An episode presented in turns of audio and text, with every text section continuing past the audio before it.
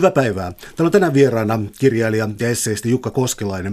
Me puhutaan itsekyydestä, itsekyyden eri muodoista ja egoismista. Ja tässä on oikeastaan kolme vaihtoehtoa, mistä lähteä liikkeelle. Ensimmäinen olisi niin jo antiikin Kreikassa, ja toinen olisi nykypäivä, ja tota, Nalle Valruus, ja sitten tuota Ayn Rand, joka on vilahdellut Nalle Valruusin puheessa. Mielenkiintoinen tällainen ähm, libertaari henkilö Jenkeistä, mutta mä ajattelin, että olisi parasta ehkä, että jos lähdetään liikkeelle Rusoosta. Se ehkä olisi niin kuin siinä sellainen kulmapiste. Joo, sopii. Rousseau, mä oon valinnut Rousseau semmoiseksi äh, Jean-Jacques Rousseau eräänlaiseksi käännekohdaksi – ei sen takia, että hän olisi niin kuin luonut meidän tämmöisen nykyisen minäkäsityksen, hän muotoili sen ehkä ensimmäisenä monilla tavoin sen ajatuksen, että meillä on mahdollisuus olla sellaisia itsenäisiä yksilöitä, että me ikään kuin irtaudutaan maailmasta, vetäydytään maailmasta ja mietitään, mitä meidän päässä todella liikkuu, etsitään ikään kuin semmoista aitoa minää omassa rauhassa, eristäytyneessä muussa maailmassa. Ja tämä leimaa mun mielestä edelleen meidän aika, jos, jos sikäli kun lukee näitä kaiken maailman itse, itseapuoppaita, niin siinä olen näkeväni, että Rousseau eräällä tavalla aloitti tämän, tämän minän tarkastelun, siis kirjallisesti. Hän oli aikansa julkis ja niin kuin aatehistoriat tietää kertoa, että tämmöisiä ideoita liikkui jo siihen aikaan, mutta loi tämmöisen romanttisen minäkäsityksen, jossa etsitään omaa aitoa minuutta menemällä ikään kuin semmoisen kulttuurin ö, rakenteiden alle, tai ajatellaan, että siellä on semmoinen, kun me eristäydytään maailmasta, joka sitten tulee edelleen esiin, että mä oon ottanut tässä laulaja Sannin esimerkiksi, että pitää löytää niin oma juttu, juttu ja, tota, ja just tämä itsensä toteuttaminen, että Rousseau ei käyttänyt vielä tämmöistä kieltä, mutta aloitti, aloitti jollain tavalla tänne, jonka sitten romantiikot, Saksan varhaisromantiikan ajattelijat tarttuivat tähän ja muokkasivat sitä, sitä kukin omalla tavallaan ja hyvin pitkälle meneville, että me edelleen eletään mun mielestä semmoista varhaisromantiikan aikaa. Esimerkiksi Herder on semmoinen ajatus, joka loi kansallis- ajatteli, joka loi kansallisvaltion idean lähtien siitä minästä, että minä on tämmöinen erillinen yksikkö, jolla on omat oikeutensa ja sitä tietä sitten katsoa, mitäs muita yksilöitä maailmassa on. No mikä äh, yksilöä tässä määrittää, koska siis äh, jos mä kärjestän, niin siis mun nähdäkseni Russo tekee siis sen tempun, että äh, siis minän kuunteleminen, tällainen tietty niin luonnollinen hyvä minä, joka kontrastoituu taas niin yhteiskunnan sääntöihin ja muihin, jotka tavallaan tukahduttaa tätä, niin siis tämä, niin, jota voisi kutsua niin autenttisuuskulttuuriksi, että haetaan tätä autenttista minää ja luotetaan siihen ääneen, niin siis se on ihan eri sitten kuitenkin kuin vaikka jotkut Augustinuksen tunnustuksia tai muuta, että se ei ole tällainen tilityskirja, eli tota, Tulee tällainen siis niin kuin oman äänen minän vaaliminen, tai jos mä kysyn tämän Rusoon termein, niin minkälaisia itserakkauden muotoja Ruso esitteli? Niin, Rusolla oli kahden, kahdenlaista, oli se tota, amor pour soi ja amor, amor propre, jos näin äh, tämmöisellä ei edes kouluranskalla lausutaan, niin tota, ja toinen oli se semmoinen niin alkuperäinen ikään kuin semmoinen luonnollinen, aika lailla itseriittoinen yksilö, joka oli Rousseau'n mielessä ikään kuin aikojen alussa. Se oli, hän itsekin myöntää, että on tämmöinen keinotekoinen rakennelma, että olisi ollut tämmöinen luonnossa elävä yksilö, joka, joka pärjäsi oma, omillaan, omassa varassaan, ja, mutta tunti sitten myötätuntoa muita, muita kohtaan, mutta tämmöistä yhteisöä ei ollut. Ja sitten toinen tämä tämän itse, itserakkauden muoto on, on, on semmoinen, mitä Rousseau näki omassa ajassaan, johon liittyy tämä omaisuus, ahneus, turhamaisuus, kunnianhimo ja tarve saada, saada arvostusta, siis semmoinen ehkä niin kuin hänen mielestään sairas tarve saada arvostusta ympä, ympärist, ympäristöltään. Eli tämmöinen luonnollinen ja luonnoton, ja hän loi justi tämmöisen luonnollisen ihmisen mallin, joka mä luulen, että meillä on aika syvällä, itse kullakin siis on, on myös minulla, siis mä en kiellä mitään näitä, näitä se, että, että haetaan sitä, sitä ikään kuin luonnollista ihmistä, ja meille suomalaisillehan se on hyvin, hyvin luontaista, me mennään, voidaan mennä vaikka mökille ja siellä kalastella ja olla omissa oloissa ja kokea, että tämä on, tämä on sitä oikeata elämää, ja kaupungissa vietetään vähän semmoista turmeluttunutta elämää, jossa, jossa pitää hakea toimeentulo sitten jollain keinolla ja tehdään kompromisseja, mutta... No kun miettii sitä, että mikä yksilöön rakenteista, niin ää, sulla tulee usein esimerkki tästä luonnosta ja siis tämän kaltaisesta luontosuhteesta, jolloin ihminen voi olla ikään kuin vapaana siinä, mutta tota, jos mä sanoin, jos mä ylitulkitsen, mutta mulla on sellainen tunne siitä, että tämä Russo on ikään kuin vetäytyminen kaikkialta pois, niin se tuhosi sellaista dialogisen ajatuksen, niin kuin, tai sellaista vuorovaikutusajattelua, jota sä korostat, siis sitä, että ei voi olla tällainen niin kuin no man is an island, että ei voi olla tällaista yksilökäsitystä, joka ikään kuin syntyy vain tyhjästä. Se korostat aika paljon dialogia, vuorovaikutusta ja demokratiaa. Eli onko, oliko sun mielestä Rousseau sitten jonkin sortin mystikko tavallaan tuossa vetäytymisessä? No tavallaan, että hän, hän just hän halusi sulautua luontoon, ja se on ihan, se on oikeastaan siinä mun perushavainto tässä kirjassa, että, että justiin että, että luotiin ajatus yksilö, vapaasta yksilöstä, jolla on oikeus vetäytyä itsensä ja myös tämmöinen aatteellinen puoli siihen, että on olemassa tämmöinen luonnollinen ihminen. Ja tästä me ei enää päästä pois, me ollaan tässä tilanteessa ja sitä on turha kieltää. Minä haluan olla yksilö, pidän omista ajatuksistani kiinni, mutta Rousseau, niin tai kun sitten varhaisromantiikalta unohtui tämä vuorovaikutus muiden kanssa, joka tulee sitten myös tässä kansallisaatteen synnystä Herderin, jotka, joka vaikutti hyvin suuresti Suomeen enemmän kuin joku, joku Hegel. Siis siinä, että jokaisella kansakunnalla on oma kulttuuri, oma perinne, oma maantiede ja niin edelleen, oma mytologia. Kaik, kaikki nämä ja sitten kaikki kaikki ovat samanarvoisia, kaikki yksilöt ovat samanarvoisia, kaikki kansakunnat ovat samanarvoisia, mutta niiden ei tule sekoittua, kansakuntien ei tule sekoittua.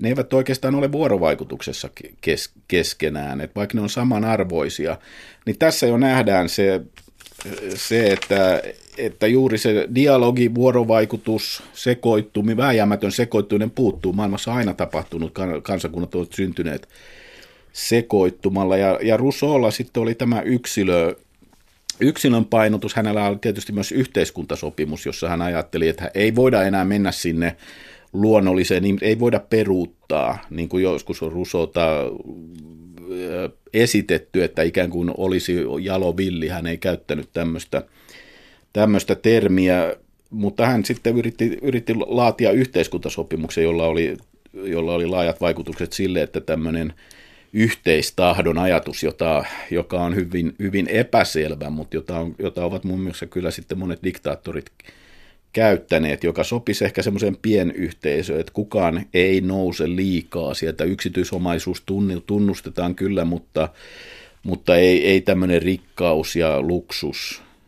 Ja, ja sitten kaikki jollain tavalla vapaaehtoisesti alistuisivat. Tämä on tietysti paradoksi, mutta Rusolla tämä paradoksi on läsnä, että jotenkin vapaaehtoisesti alistuttaisiin yhteistahtoja ja elettäisiin, elettäisi yhteisössä. Tämä oli sitten hänen ratkaisu siihen, ja miten nämä sovitetaan sitten yhteen, niin se on toinen kysymys tämä, tämä tota, vapaan ja eristä, eristäytymiseen kykenevän yksilön, joka sitten niin kuin Rousseau, Rousseau valitti hyvin paljon näitä aikala, a, aikansa yhteiskuntaa justiin, justiin tästä oman voiton pyynnistä, ahneudesta ja piti itseään esimerkillisenä yksilönä, mutta tässä on niin oikeastaan molemmat nämä meidän maa, nykymaailman peruspuolet läsnä. Halu, tarve olla oma aito yksilö, oma minä, löytää oma minä ja sitten ylittää se tämmöinen yhteisö, jokin yhteiskuntajärjestelmä, joka sitten pitäisi aisoissa nämä, nämä tota, niin kuin liikaa esiin pyrkivät yksilöt, liikaa valtaa haalivat, liikaa omaisuutta haalivat yksilöt. Täällä on tänään siis vieraana kirjailija ja esseisti Jukka Koskelainen. Me puhutaan itsekyydestä ja egoismista ja tavallaan niiden kulttuurihistoriasta, käsitehistoriasta ja niin eteenpäin. Tota, sä mainitsit tuon nationalismin tuossa, voisit napata sen, siis saksalainen, saksalainen idealismi ja nationalismi syntyi, koska siis tämä on tällainen, että kun nyt puhutaan maahanmuutosta ja niin kuin tiukoin sanakäänteen, niin siis niin sanotut liberaalit puhuvat niin sanottujen konservatiivien kanssa ihan eri kieltä. Siis siinä, että melkein kaikki liberaalit sitä mieltä, että siis juuri niin kuin sä sanoit, että niin kuin kansat syntyvät erilaisten prosessien kautta, kansainvälisyyden kautta ja muuta, mm. mutta kun tullaan saksalaiseen idealismiin, niin on aika usein esitetty sellainen juttu, että, että Saksa keksi itsellensä myyttisen historian, että tota, äh, miten se suhtautuu Englantiin, Ranskaan ja tällä tavalla, että kysymys on niin kuin myytin luomisesta ja etsiä sieltä, sieltä ikään kuin alkuperää, joka voi olla niin kuin ihan fabrikoitu, työstetty. Kyllä, just tästä oli kyse, kyse ja tota, tässähän oli siis, siis Herder on tämä tämä oikeastaan kaiken alkuunpanija, joka oli, jonka johdolla oikeastaan alettiin kerätä sitä omaa myyttiä, omaa tarustoa ja niin edelleen. Katsottiin, mitä sieltä löytyy ja niiden varaan sitten kirjoitettiin se tarina. Tämähän tapahtui Suomessa. Kalevala ei syntynyt tyhjästä, vaan sillä oli malli, malli, silloin Hedenin malli, katsottiin, että Serbiassa on tehty jo tämmöinen, meilläkin on tämä oma, oma perinne ja, ja sitten kerättiin Kalevala ja, ja Lönnrut kirjoitti sinne omiaan, jotta saataisiin tota, edes jollain tavalla yhtenäinen tarina siitä, ja, ja sitten myöhemmät tutkijat voivat katsoa, että Kalevalassa on Kalevalaan on kantautunut niin kuin kaukaa, jopa Persiasta saakka vaikutteita ja niin edelleen. Eli se on, se on jonkinnäköinen keksintö siitä, että, että meidän oma kulttuuri nousee tästä omasta maaperästä, niin kuin Hederille maantiede oli, oli tärkeä. Ja sama sitten tämä toinen tärkeä, ihan vähemmän tunnettu vielä Johann Gottlieb Fichte, joka vaikutti 1700-luvun lopussa ja 1800-luvun alussa – ja hän, hän kehitti tätä minän käsitystä, hyvin hankalan termin transcendentaalinen minä, mutta siinä oli kuitenkin se painotus, jos ajatellaan, jos ei nyt mennä niihin filosofisiin kiemuroihin, että minä on se, joka päättää. Siis hän oli tietyllä lailla oman aikansa eksistentiaali, siis minä, minä päättää, eli minä päätän, minä annan arvot asioille, että, että jos viereen tuotaan ruoka-annos, niin se ei ole ruokaa sen takia, että se on siihen tuotu ja joku muu sanoo vaan, että min, jos minulla on nälkä, se on ruokaa. Ja tämä painotus oli aika radikaalisti uutta. Ja sitten kun tota, Napoleon, Fichte opetti Berliinissä, Napoleon valloitti Preussin aika helposti. Kun mä ajatellaan, että preussilaisethan on semmoisia sotilas kansaa tiukka kuri, niin voidaan ajatella, miten se näin helposti kävikään. Tota, siis historia on todellakin muutoksen kourissa. Ja sitten, sitten tota, tämä Napoleonin vallotusretki, joka, joka muutti suhdetta Saksassa ranskalaisia aika, aika syvästi, koska Ranskan vallankumousta nämä älyköt olivat ihan, ihan, ihaileet aika paljon, että oho, kuningas pantiin vallasta. Tämä on, tämä on uutta, siis tämmöinen ehdoton yhteiskunnan keskipiste – joka oli te- käänteen tekevä tapahtuma. No sitten kun tuli vähän uusia tietoja siitä vallankumouksesta, niin nähtiin, että siellä olikin giljotiini työssään ja ties mitä muita riitoja, ristiriitoja ja, ja, ja tappeluja. Ja sitten Fichten piti katsoa, nyt, nyt Saksa tarvitsee ikään kuin oman itsetunnon, että samalla tavalla kuin hän oli kehittänyt sitä minää – niin Saksalla, hän katsoi, että Saksalla oli oikeus ei, vaan, ei ainoastaan pitää puoltansa, vaan nousta esiin kansakuntana, kansakuntien joukossa ja sen lisäksi vielä, että Saksa onkin paras maa ja hän alkoi kehittää tätä, että se oli semmoinen vastareaktio, joka löi yli ja tässä taas nähdään, että Saksa ei ole niin kuin, kuitenkaan sitten kansakuntien, kansakunta kansakuntien joukossa, joka kävisi ikään kuin – vuoropuhelu olisi vuorovaikutuksessa muiden kanssa, vaan se on paras kansakunta. Ja vaikka Saksa ei ollut olemassa valtiona, mutta Saksa, Saksa alkoi olla olemassa aatteena jo entistä vahvemmin, että se oli tietysti semmoisen pienten kuningaskuntien, herttuakuntien, ties minkä tilkkutäkki, mutta siitä se alkoi nousta se aate, joka oli sitten valmis, valmis vuoteen 1871, kun Saksa yhdistyi. No, äh, me voidaan hyppiä tässä ajassa ja teemallisesti aika paljonkin, koska siis ää, kysymys on niin, no mitä mä sanoisin, ikuisuuskysymykseltä, yki, anteeksi, kysymys on jonkinlaisesta ikuisuuskysymyksestä, mutta se on muuttanut niin radikaalisti muotoansa ajan kanssa, että nämä erottelut on tärkeitä.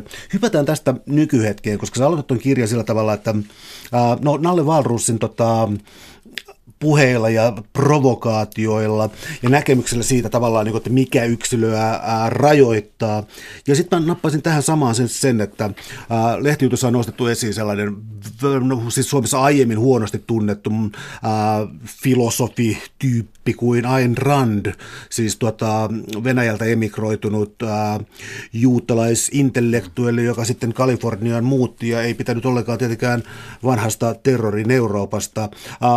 Tämä on siis sellainen, kirjoittanut muun muassa kirjat Fountainhead ja Atlas Shrugged, ja kun pituus on tuollaiset 900 sivua, niin aika harva on niin paneutunut. Eli kertoitko tästä niin kuin Nalle Valrusin äh, libertarismin, Ayn Randin ajattelumaailmasta. Mä vähän kavennan kysymystä. Mennäänkö tuota ensin Nalle Valrusin puheisiin? Joo, no, Val- Nalle Valrusin, mä hänen sillä tavalla rupean niin väittelemään Valrusin kanssa, että ikään kuin mä hyväksyn hänen ajattelunsa yhtenä – monena yhteiskuntateoriana, että siinä on asioita, jotka mä pystyn hyväksymään, esimerkiksi omistusoikeus, ja sitten on kiinnostavaa katsoa, että Vaaruus kuitenkin esimerkiksi esittää kirjoissaan, että mikä olisi hyvä veroprosentti, että se ei saa olla liian pieni eikä, eikä liian suuri. Hän yrittää argumentoida kuitenkin yleispätevällä tasolla. Me voidaan olla eri mieltä.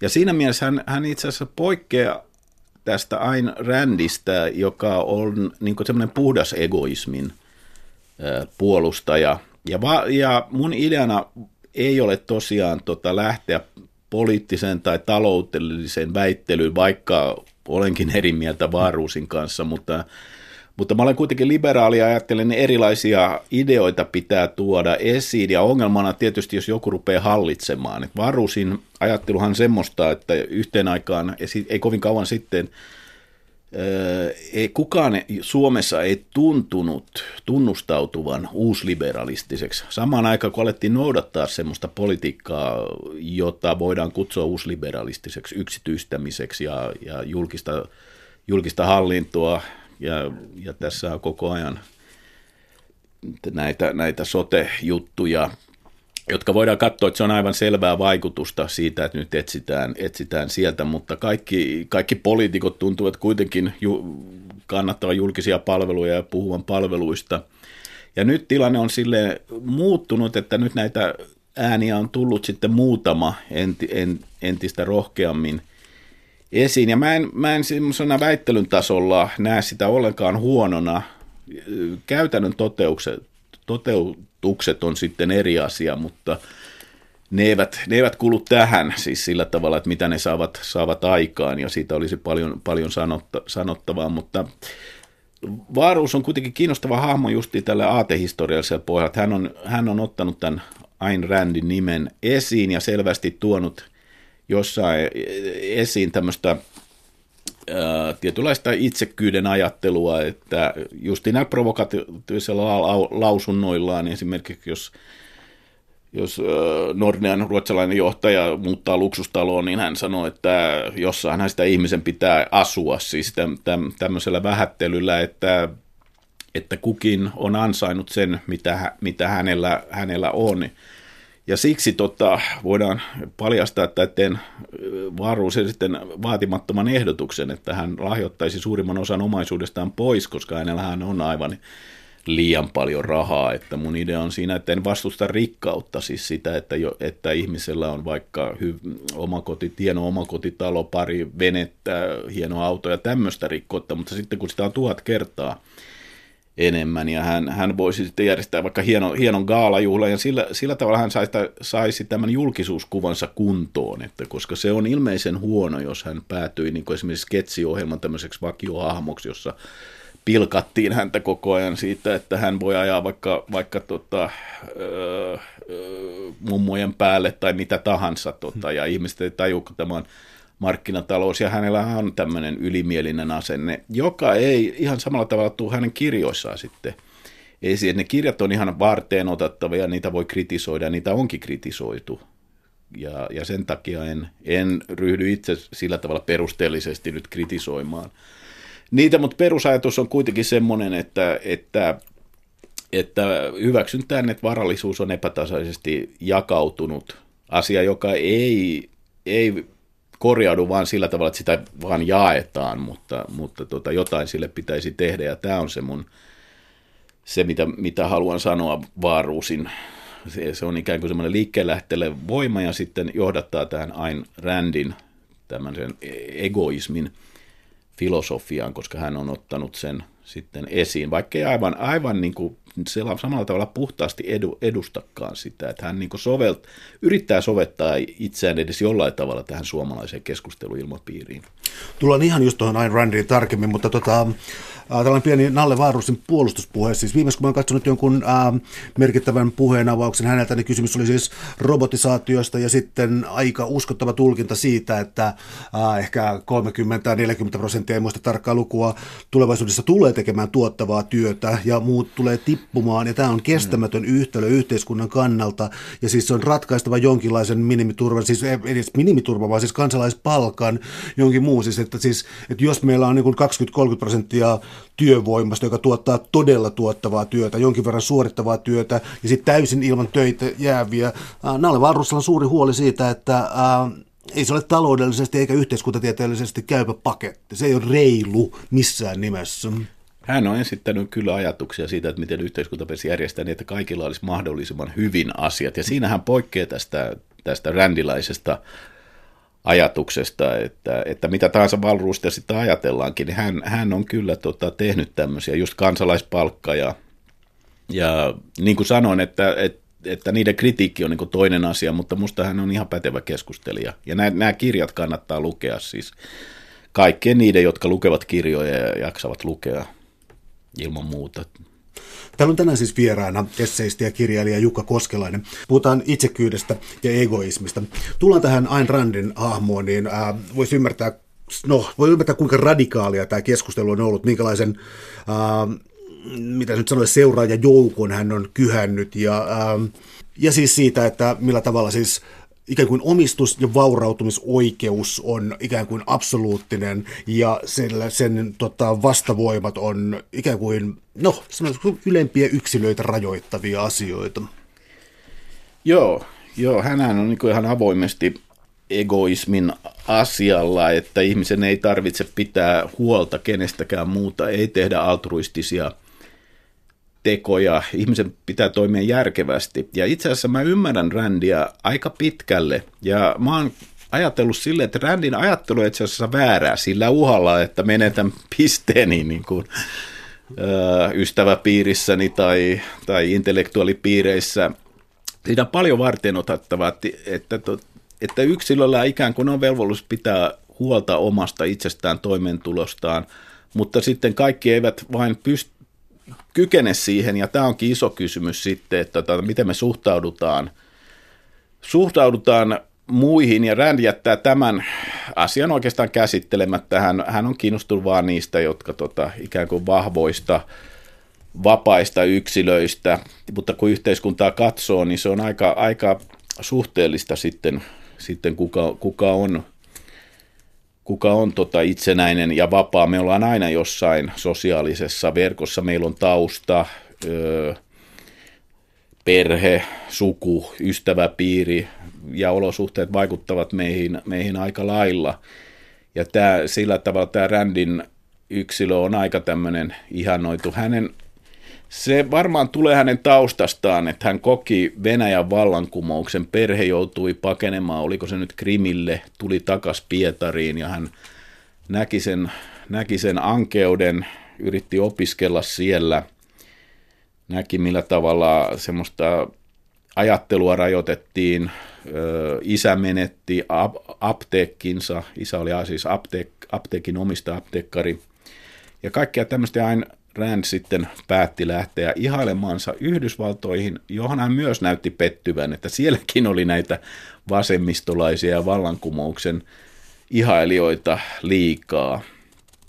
Ja, mutta on ollut sitten hyvin vaikutusvaltainen hahmo siellä muun muassa. Tuota, siellä on Rand-instituutti, en ole saanut selvää, että kuinka paljon on oikein opiskelijoita, mutta vaikutusvaltaisia opiskelijoita. Muun muassa Yhdysvaltain keskuspankin johtaja Alan Greenspan on Randilainen ja moni muu hahmo, ja, hän on vai, ja sillä tavalla voidaan sanoa, että Rand on vaikuttanut ihan siis Yhdysvaltojen ä, talouspolitiikkaan, politiikkaan ja, ja myös meihin, tälle kiertokautta. Mutta ehkä saa nähdä, millainen ensi keväänä huomasin juuri, että huomautettiin, että tota Rändin tämä niin sanottu pääteos Atlas Shrugged on tulossa suomeksi nimellä, mm. oliko se kun maa, maa järkkyi tai kun maailma järkkyi.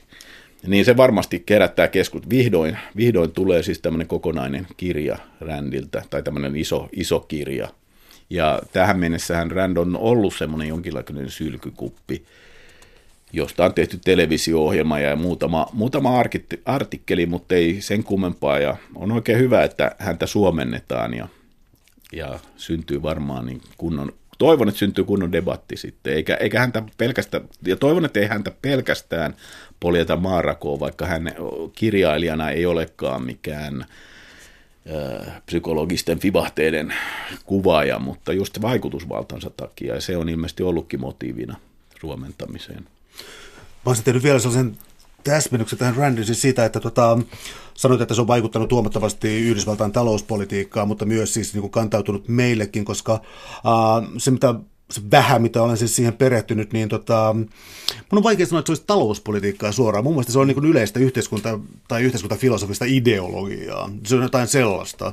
Eli onko tämä ihmiskuva, mitä hän esittää, niin onko se jotenkin uusi, joka jotenkin resonoi tai vaikuttaa tässä ajassa? No ei, siis se ihmiskuva sinänsä ei ole uusi. Se on totta, että hänellä ei ollut semmoista erityistä talouspolitiikkaa, jos ei oteta semmoisia, että veroja pitäisi olla mahdollisimman vähän, jos ollenkaan. Se vaikuttaa tämmöiset, tämmöiset tota, tekijät. Taas Yhdysvalloissa aiotaan pienentää yritysveroja, rikkaiden veroja ja niin edelleen. Mutta ihmiskuvan mä näen, siis hän otti sen ihmiskuvansa oikeastaan semmoisesta romanttisesta tai ritariromantiikasta ja tämmöisistä romaaneista, jossa oli joku sankarihahmo. Ja sitten myös Friedrich Nietzschen filosofiasta. Näin puhuit Sarahustra, vaikutti ilmeisen väkevästi hänen nuoruudessaan. Hän se oli kirja, jota hän kantoi mukanaan, kun tuli Yhdysvaltoihin, vaikka sitten hän myöhemmin kritisoi Nietzscheä niin irrationalismista. Rand halusi olla rationalisti, että ihminen koko ajan ajattelisi mahdollisimman paljon järjellään. Mutta siis tämä yliihmisihanne, jota ei tar- pidä käsittää väärin, siis semmoisena ihan, ihan semmoisena tylynä, muita alleen murjovana, murjovana tota, supermiehenä, niin, niin vaikutti ihan ilman se, selvästi, ja nimenomaan tänään puhui, puhuit Sarahustra, jossa on niin tämmöinen tämmöinen muiden yli nouseva hahmo, joka, joka ikään kuin tulee toimeen omillaan ja jolla on opetuslapsia, joille hän sanoo, sanoo jo sitten jossain vaiheessa, että älkää, älkää pelkästään kuunnelkaa minua, vaan oppikaa itsekin tulemaan. Ja tässä taas nähdään se ikään kuin se sosiaalisen painotuksen puute. Ja Rändistä itsestään hän tuli tämmöinen guruhahmo, hänellä oli opetuslapsia, joka on aika hassua, jos hän oli tämmöisen ehdottoman individualismin – puolesta puhuja. Täällä on tänään siis vieraana kirjailija ja esseisti Jukka Koskelainen. Me puhutaan itsekyydestä ja egoismista ja äh, vaihdetaan perspektiiviä nyt täysin, koska siis sun kirjan alaotsikko on, tai siis otsikko on siis Mahtava minä ja alaotsikko on itsekyyden voima ja vastavoimat. Äh, mielenkiintoisesti aseteltu kysymys ja nyt tota, mitäpä jos hypättäisiin biologiaan, siis sosio, äh, sosiobiologia tai, tai evoluutiopsykologia on ollut aika voimakkaasti nousussa viime aikoina. Äh, siinä on esiintynyt sitten tämä niin altruismin, eli ikään kuin pyyteettömän, pyyteettömän toisen puolesta, no mitä mä en osaa muotoilla, mutta siis pyyteetön toisen puolesta toimiminen omasta edusta välittämättä. Altruismin ongelma sitten tällaisessa biologisessa näkemyksessä, miten se on auennut? Se on auennut moneen suuntaan. Se on, se on auennut moneen suuntaan ja mä en tiedä mitä, ihan mitä tällä hetkellä on menossa. Mä luulen, että aika paljon on menossa, koska nämä evoluutiobiologian äh, uraurtavat ajattelijat joskus 60-luvulta ja 70-luvulla, johon kuuluu muun, muun muassa tota Edward, Edward O. Wilson ja, ja myös Dawkins, Su, Suomessakin hyvin tunnettu Richard uh, Dawkins, niin he, edustivat sille, että semmoista pyyteetöntä altruismia ei ole olemassa. Tietysti tämä Dawkinsin itsekäs geenikäsite voidaan ymmärtää, vähän on itse puolustanut sitä, mutta kyllähän sen kirjassa aika kylmästi tulee, että geeni, itse geeni pyrkii ikään kuin turvaamaan oman jatkuvuutensa ja käyttää eliöitä, olioita hyväkseen myös ihmistä ja tälleen myös ihmisestä tulee itsekäs ja se selittää ihmisen itsekyys. Sitten on tota, kaiken tavoin yrittänyt selittää, että, että tota, meidän on taisteltava sitä vastaan ja meillä on jokin tämmöinen epäitsekäs vaisto ja kaikkea, mutta ja, ja tota, muut ajattelijat ovat ajatelleet, että altruismi selittyy loppujen lopuksi siltä, että me aina odotetaan vastapalvelusta, että, tota, niin kuin, että sinä raavit minun selkäni, minä, minä sinun, tai sitten sille myöhemmin, että jos teen vaikka autan sinua remontissa mökillä, niin sinä sitten joskus pari vuoden päästä muistat ja, tuo, ja tota, tut, tut maalaamaan, tulet maalaamaan minun remontissa seinän ja kaikki. Siis että se tulee aina jollain tavalla takas. Ja jos ei muuta, niin sitten voin kehua ainakin, että jos teen jonkun altruistisen teon, hyvän teon, py, ikään kuin pyyteettömän teon, annan, annan rahaa jollekin, niin sitten voin huomauttaa siitä jollekin ja saan siitä niin kuin ikään kuin palk- ihailua osakseni tai semmoisen aseman noston.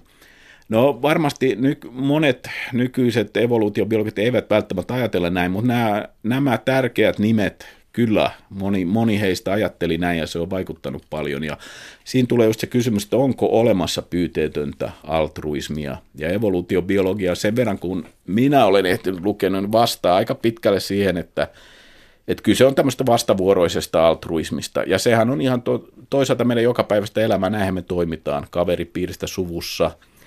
Se on oikeastaan meidän luonnoista, mutta onko sitten mikä olemassa semmoista puhdasta altruismia ja, ja, ja evoluutiobiologiasta en ole löytänyt semmoista selitystä ö, muuta kuin tota, ryhmävalinnan sillä tavalla, että on olemassa aitoa altruismia ryhmän sisällä, koska se ikään kuin auttaa sitä ryhmää, että myös ryhmät kilpailevat, kilpailevat sitten keskenä, keskenään. Se on ryhmän etu, että siellä on altruisti, altruisteja, mutta onko sekään sitten a- aitoa, jos se on ikään kuin evo, evoluution määräämää. Tämähän on semmoinen ajatus, tämä ryhmävalinta, jonka muun muassa Richard Dawkins sitten kieltää, että tässä on kaksi koulukuntaa aika, aika sel, selvästi.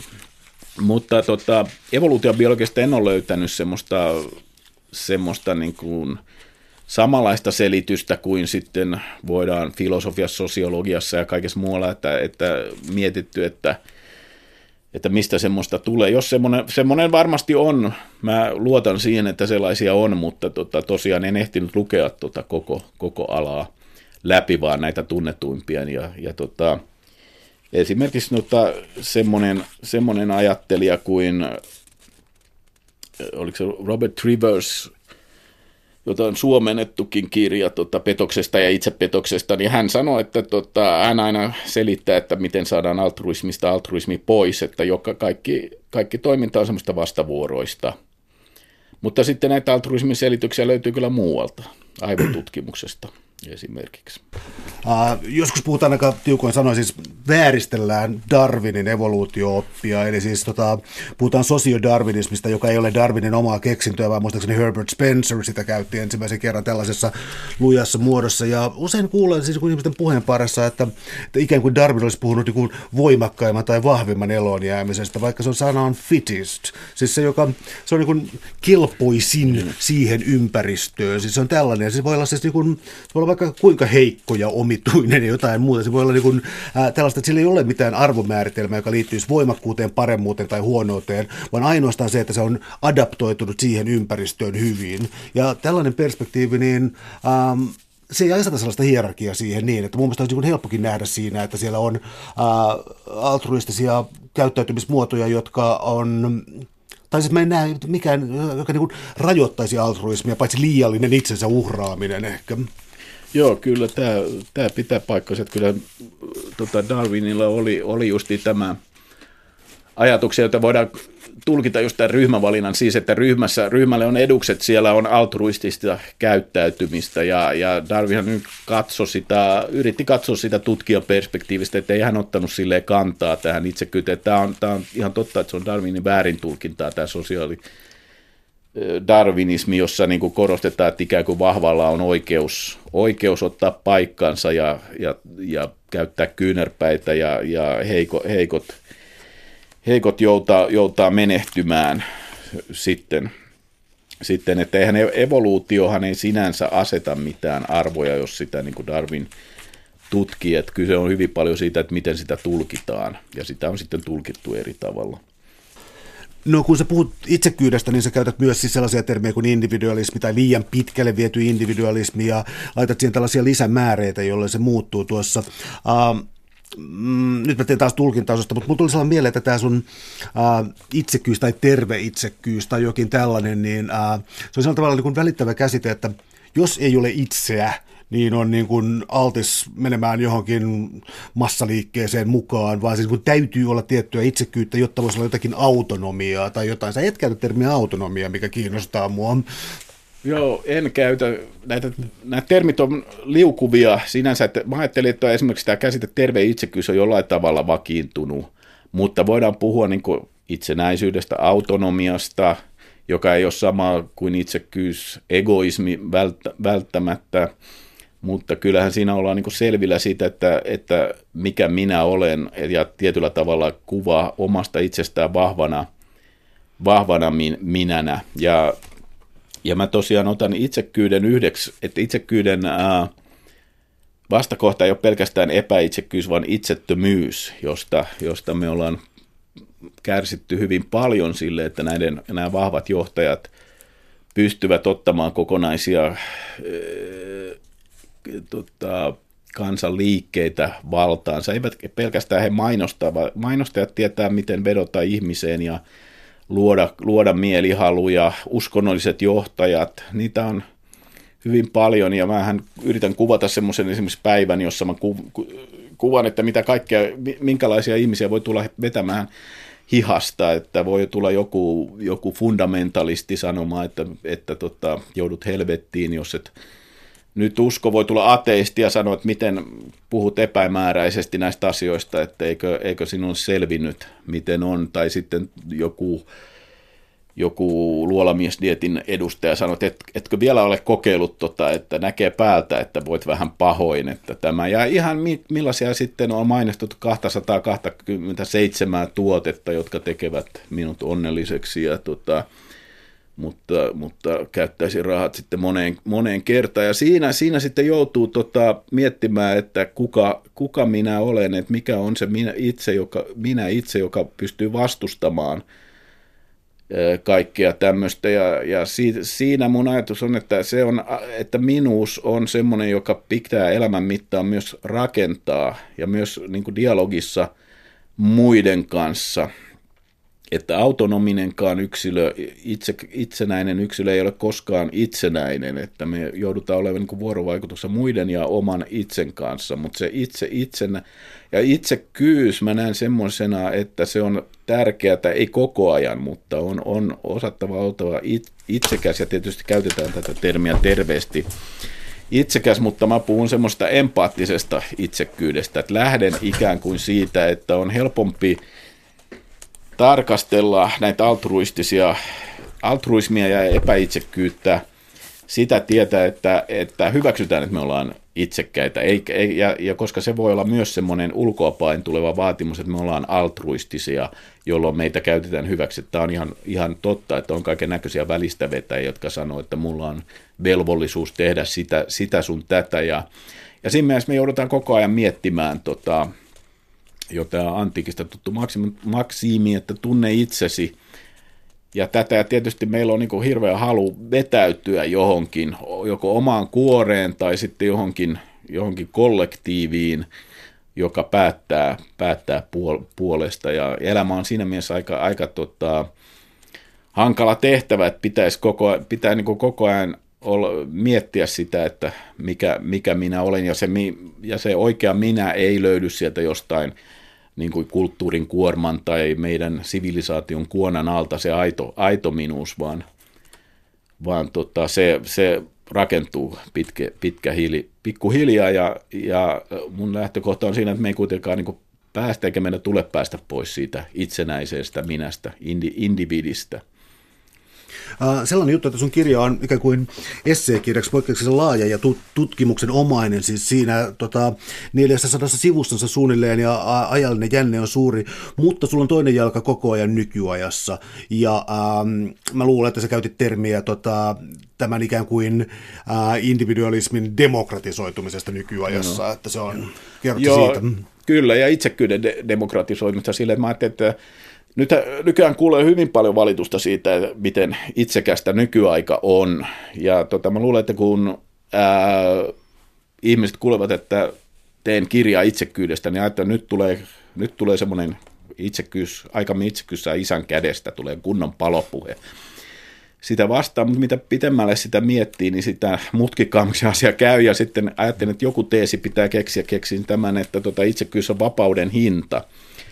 Ja demokratisointi sillä tavalla, että entisinä aikoina vain valtiailla oli mahdollisuus olla itsekäitä kuninkailla tai herttuailla, tämmöisillä mahtihaamoilla, ja usein he mälläsivätkin mielinmäärin oikeastaan.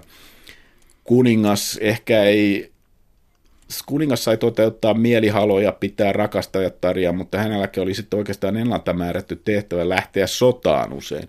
Ja alamaiset yleensä ihminen valitsi sen ammantin, ei valinnut, vaan meni siihen ammattiin, johon, van, johon isä tai äiti, ja oli niin ennalta määrätty paikka. Nykyään ei ole tämmöistä, tämä on korostunut viime aikoina sitten, että tämmöinen kaikki kierto on lisääntynyt vaikkei sitä olisikaan tarpeeksi, vaikka edelleen on, on köyhiä ihmisiä, jotka jäävät köyhiksi, mikä on tietysti huono asia, mutta jo, melkein jokaisella on mahdollisuus mennä sitten nettiä kirjoittaa vaikka keskustelupalstalle minkälaisia mielipiteitä tahansa, että, ja me nähdään justi tätä tosi TV-ohjelmissa, otetaan ikään kuin tavallisia ihmisiä kertomaan, mitä, mitä heidän mielessään liikkuu, mikä heitä vaivaa ja, ja tämmöistä, että, että se ei ole varattu enää niin kuin mahtaville tämä oman itsensä ilmaisu ja tietyllä tavalla itsekkyys, eikä myöskään individualismi sille, että me nähdään niin kuin tapa individualismi siinä mielessä, että miten erotutaan muista. Ei tarvitse olla enää, enää semmoisen tiukemman yhteisön, ainakaan täällä länsimaisessa kaupungissa. Siitähän tietysti suuri, suurin osa maailmassa elää vähän toisenlaisissa oloissa, mutta puhun justi tästä länsimaisesta, länsimaisista olosuhteista. Ja, ja tämä varmasti, se ärsyttää meitä ja minua tämä, että tota, niin moni tulee ilmaisemaan itseä ja sel- selfieitä otetaan joka paikassa ja pannaan someen. Ja jokainen saa olla vähän esillä. Ja, ja se ehkä synnyttää tuntemuksen siitä, että meidän aika on erityisen itsekästä. Ja toinen asia on tietysti varmaan tämä talous, että enää ei rikkaidenkaan tarvitse piilottaa omaisuutta, kuin esimerkiksi vielä joskus 80-luvun alussa Suomessa oli aika tavallista. Täällä on tänään siis vieraana esseisti ja kirjailija Jukka Koskelainen. Me puhutaan itsekyydestä ja egoismista ja vähän altruismistakin. Ähm, tästä tuli tuo, tavallaan siis äh, sivusit jo tuossa äsken siis tunteita ja tunneilmapiiriä. Se on vaikea kysymys moraalifilosofiassa, koska siis äh, klassinen moraalifilosofia, tai siis antiikin moraalifilosofia ja tota, mä en oikein osaa ajoittaa, mutta siis sanotaan, tonne, sanotaan tuonne Rousseauhun sitten, on se käänne tapahtui suunnilleen. Se on hyvin voimakkaasti sidottu yhteisöön, ja siellä oikeastaan niin hyvä elämä ei ole järjellinen oikeastaan ilman yhteisön käsitettä, mutta monien uusaristoteellisten konservatiivien, ei välttämättä konservatiivienkaan mielestä, äh, ollaan tultu tällaiseen niin kuin emotiivistiseen aikakauteen, jossa niin kuin se, mikä tuntuu hyvältä tai huonolta, on se, joka tätä ohjaa, ja niin kuin, mä en pysty katsomaan niin kuin kotimaista viihde-TVtä enää ollenkaan, koska se itkee koko ajan. Jatkuu jatkuvaa itkemistä. Ja niin kuin, äh, siis jotenkin niin kuin tämän itkun kautta konstruoi itsensä jotenkin hyvänä ihmisenä. Äh, mikä tämä sekaannus on se, kun, äh, no, mä nyt käytän tätä tieteellistä termiä, kun aristot, uusi aristoteellinen moraali loppuu ja alkaa tällainen preferenssi, emootio, äh, arvottaminen. No meillä on joo, nythän tietysti korostetaan tunteita kovasti. Tämä on ihan semmoinen tota, Ohjelman ne on keksitty. Me ehkä, ehkä, siis länsimainen yhteiskunta etenee tällä tavalla, että jos meillä on niin semmoinen rationaalinen yhteiskunta, sitäkin valitetaan edelleen, että meillä on rationaalinen yhteiskunta, niin tulee tämmöinen vastareaktio. Jos sitä ei tule muuten, niin sitten se tosiaan tulee televisiossa tai, tai somessa tämmöisenä, tämmöisenä itkemisenä. Joo, se tota, emotivismihan oli se, on se mitä valittaa, että moraalifilosofi äh, Alistair McIntyre Hyveiden jäljellä kirjassaan, että, että, joka ilmestyi vuonna 1981 ensimmäinen painos, että edetään tämmöisten sekasotkun aikaa etiikan suhteen, että meillä ei ole etiik- etiikassa selviä termejä, selviä käyttäytymisnormeja ja kaikkea tämmöistä, vaan on justi se, tehdään se siltä, miltä tuntuu. Ja tietysti tämä alkaa tosiaan, mitä, mitä Tyrekin pistää merkille valistuksen aikaa ja Rusosta ja muista, muista kyllä muut valistuksen ajan, että Dennis Diderothan, hänellä oli myös tota, kyllä jo tunteet esillä, vaikka hän oli valistuksen ajattelu, joka, joka usein niin kuin leimataan tämmöiseksi järjen korostamiseksi.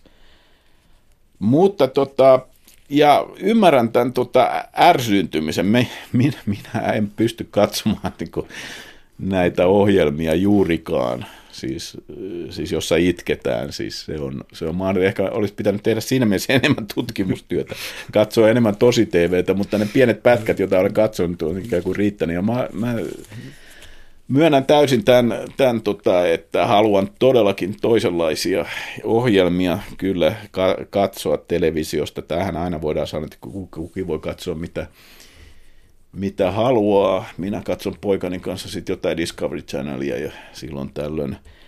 Mutta tota, ongelmana tässä on se, että, että milloin sitten moraali oli kunnossa ja että, että oliko olemassa tämmöistä, että ihmisellä oli paikka ja voidaan, voidaan niin tämmöisen tämä Alistair McDowellin ongelma on siinä, että kun hän hakee semmoista aristoteellista uusaristoteellista mitä tahansa etiikkakäsitystä, niin hän näkee ihmisen semmoisena ikään kuin välineenä, että ihmisellä on tehtävä, joka hän joko te- tekee hyvin tai hu- huonosti.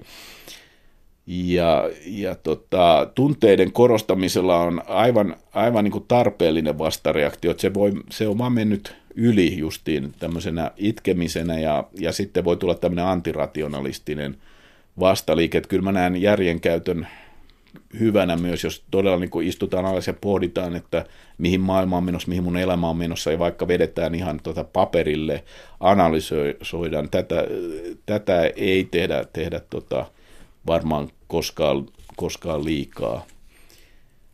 Ja ja johonkin se on aina vastareaktio, että me ollaan eletty semmoisena niin kuin, semmoisena hyvin päämäärä yhteiskunta ja yh, y, rationaalisessa yhteiskunnassa siis, että on, on ollut tavoitteita, jotka on sitten toteutettu, mikä on, mistä, ja on saatu paljon aikaan sillä paljon hyvää terveydenhoito, öö, tota, asunnot ja kaikki, kaikki se, semmoiset, mutta sitten, sitten se hanke on ehkä jollain tavalla – taittunut nyt, että kun yhteiskunta on näennäisesti valmiiksi rakennettu, niin sitten, sitten ruvetaan itkemään. Ja se on se, kyllä se on, se on jonkinnäköinen osoitus kyllä siis semmoisesta semmoisesta itsekyydestä, että, että tota, liian tämmöinen julkinen omien tunteiden esiin, esiin tuonti. Että en, en ymmärrä, minkä takia sen pitää olla niin julkista ja, ja minkä takia minun pitäisi kiinnostua siitä, että, että miksi joku, joku toinen itkee. Säädytetty ja julkea. Julkisesti, joo. Äh, pakko napata kaksi isoa filosofiaa. Muutenkin, ja sun kirjalle olennaisia, mä yritän jotenkin rajoittaa tästä kysymyksen, mutta toinen on Nietzsche, ja Nietzschen käsitykset tuota, äh, yli-ihmisestä, sulla on murska kritiikki, ja sitten sä kritisoit myös sellaista äh, Nietzschen uustulkintaa, mikä lähti Ranskasta 60-luvun liikkeelle, joka on mulle tuttua, ja mä, sä niin luukutit täysinpäin mun naamaa, niin, että, niin. kuin, että, niin kuin, että tämä on softcore Nietzsche, mikä tässä on, mutta Nietzsche ja Emmanuel Levinas, ensin Nietzsche niin kuin ikään kuin, äh, ikään kuin, niin kuin äärimmäisenä subjektin, äh, no, niin molemmat asettaa, Levinas ja Nietzsche asettaa äärimmäisen subjektin, mutta täysin toisella tavalla. Nietzsche ikään kuin relativisoi tavallaan kaiken, ja Levinas sulla niin kuin ikään kuin pysäyttää peliin, kun se tymäyttää siihen ne kasvot. Voisitko tästä jotenkin tiiviisti Joo, no kertoa? Nietzsche, Nietzsche on hyvin tota, ristiriitainen ajattelija tietysti, ja itse asiassa mua, mua Nietzsche kiehtoo, ja mä otan tuossa vähän niin kuin takaisin sille, että, että Nietzschellä on hyvin monenlaisia ajatuksia, ja hän ymmärsi esimerkiksi vaistojen merkityksen, mutta hän löi se sitten yli, että hän näkee ihmisen semmoisena ir- irrationaalisena vaistojen temmellyskenttänä joskus. Ja toisaalta sitten korostaa tätä vahvaa tahtoa yksilöä miten nämä sitten liittyy yhteen, niin siitä on varmaan kirjoitettu kirjastollinen kirjo, ja, ja hän, on, hän on kyllä niin kuin, kuuluu tämmöisen niin kuin itsekyyden puolusta puhujien, joka ei ajattele sitä sosiaalista puolta, joka, jonka yhteiskuntakritiikki 1800-luvun lopulla on aika yksipuolista, että hän esimerkiksi kritisoi sitä, että ihmiset voi opiskella noin vaan tai lukutaitoa, hän jopa kannatti orjuutta.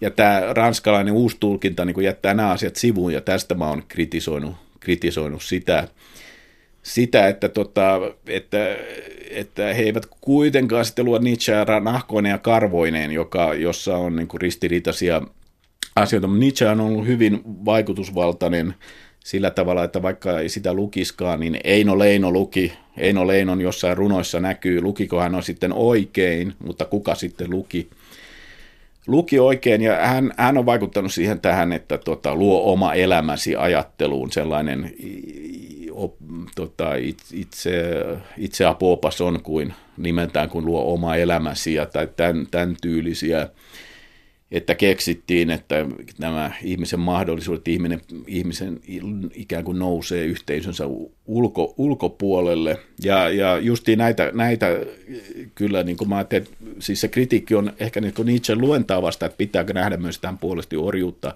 Hän jossain koodi sanoi, että heikot joutaa mennä, ja niissä, näitä kohtia ei tule sivuuttaa tai ainakin mulle, kun luin Nietzscheä, niin ne oli niin tyrmääviä kohtia, että, että en voi sivuuttaa, ja sitten jos joku sivuuttaa, niin ehkä, ehkä sitten vähän kritisoin heitä vastapainoksi sille, tota, mitä muuten on, on tota, ja Emmanuel Levinas on kiinnostava siitä, että hän todella niin pysäyttää pelin. Hän ottaa siitä, että tämä, hän nojaa hyvin paljon juutalaiseen perinteeseen. Hänellä on, ja Jumalasta hänellä on ehkä semmoinen minimalistinen käsitys, että Jumala on siellä taustalla, mutta toisen kasvot esittää, esittävät niin kuin subjektille, minulle haasteen, älä tapa ja ottaa vakavasti. Ja se on semmoinen, mä näen Levinasin semmoisena haasteena, mä en tiedä, onko, pystyykö kukaan elämään hänen mm, niin kuin ajatustensa mukaan, että, että tota, niin, kuin näin eettisesti ottamaan sen toisen vastaan. Ja, ja tota, on myös niin kuin Martin Buber 1900-luvun alussa, 10-20-luvulla esitti ajatuksia, että sinä ja minä vuoropuhelu niin kuin samanarvoisina, joka on jo iso askel enempään, kun Levinasilla se toinen tulee ensin, se on se hallitseva tekijä. Kiinnostava hahmo juuri sen takia, että se haaste on niin kova. Mä olisin tähän loppuun halunnut oikeastaan kysyä sellaisen, että äh, Rusolta voidaan nähdä tämä yhteiskuntasopimus ja sitten se tulee Hobbesilla eri tavalla ikään kuin mihin yhteiskuntaa, mihin valtiota tarvitaan. Äh, sun kirjassa tulee selkeäksi tuossa alussa ja lopussa siis se, että, että on jokin siis sellainen tilanne, jossa äh, egoismia ei ole rajoitettu ja muut ihmiset nähdään niin kuin pelkästään esteinä ja tällaisina, mutta tota, tällaiset sopimusteoreetikot ja niistä varmaan varmaankin vaikutusvaltaisin on tota, Rawls ja John Rawls ja Rawlsin oikeudenmukaisuusteoria. Se on sellainen, joka muistaakseni 71 ja, tota, ja se ei ole sieltä mitenkään häipynyt, vaan sitä kohtaistetaan kritiikkiä ja sitä uudelleen tulkitaan. Ja, tota, uh, mä tulkisin sen niin, että Rawls on sulle sellainen, joka päälle voisi rakentaa. Joo, joo ainakin toistaiseksi, että, että mä en löysin häneltä semmoisen mallin, jonka voin hyväksyä ja ymmärrän sitä kritiikkiä myös, mutta just se, että ajatellaan yhteiskuntaa, että missä, jos en tiedä missä asemassa minut ikään kuin heitettäisiin, tämä on teoreettinen tilanne johonkin yhteiskuntaan, niin haluaisin sellaisen, että jos on siellä mahdollisimman heikossa asemassa, niin on niin kuitenkin pystyn elämään siis, että olen niin kuin mahdollisimman hyvässä asemassa. Me voidaan ajatella, että on olemassa semmoinen tasa-arvoinen yhteiskunta, jossa kaikki, kaikilla on asiat huonosti, paitsi sitten hallitsijoilla. Tai sitten on semmoinen niin kuin vähän epätasa-arvoinen yhteiskunta, tai semmoinen, jossa on tulojakoja ja kaikkea, mutta jossa kuitenkin pystyn elämään paremmin kuin tässä ensin mainitussa semmoisessa aivan tasa, tasa-arvoisessa yhteiskunnassa. Ja tämä on se idea, jonka ikään kuin poimin poimin sieltä esiin, että, että se on kuitenkin tota, kaikille parempi jonkin, että, että tämmöistä täydellistä tasa-arvoa ei voida, voida saavuttaa, ja sitten katsotaan, mikä malli olisi, olisi, tota, olisi sitten tota, parem, paras tämmöisessä reaalimaailmassa, kunhan ei tasapaisteta liikaa. Suuret kiitokset keskustelusta Jukka Koskelainen. Reilon. Kiitos.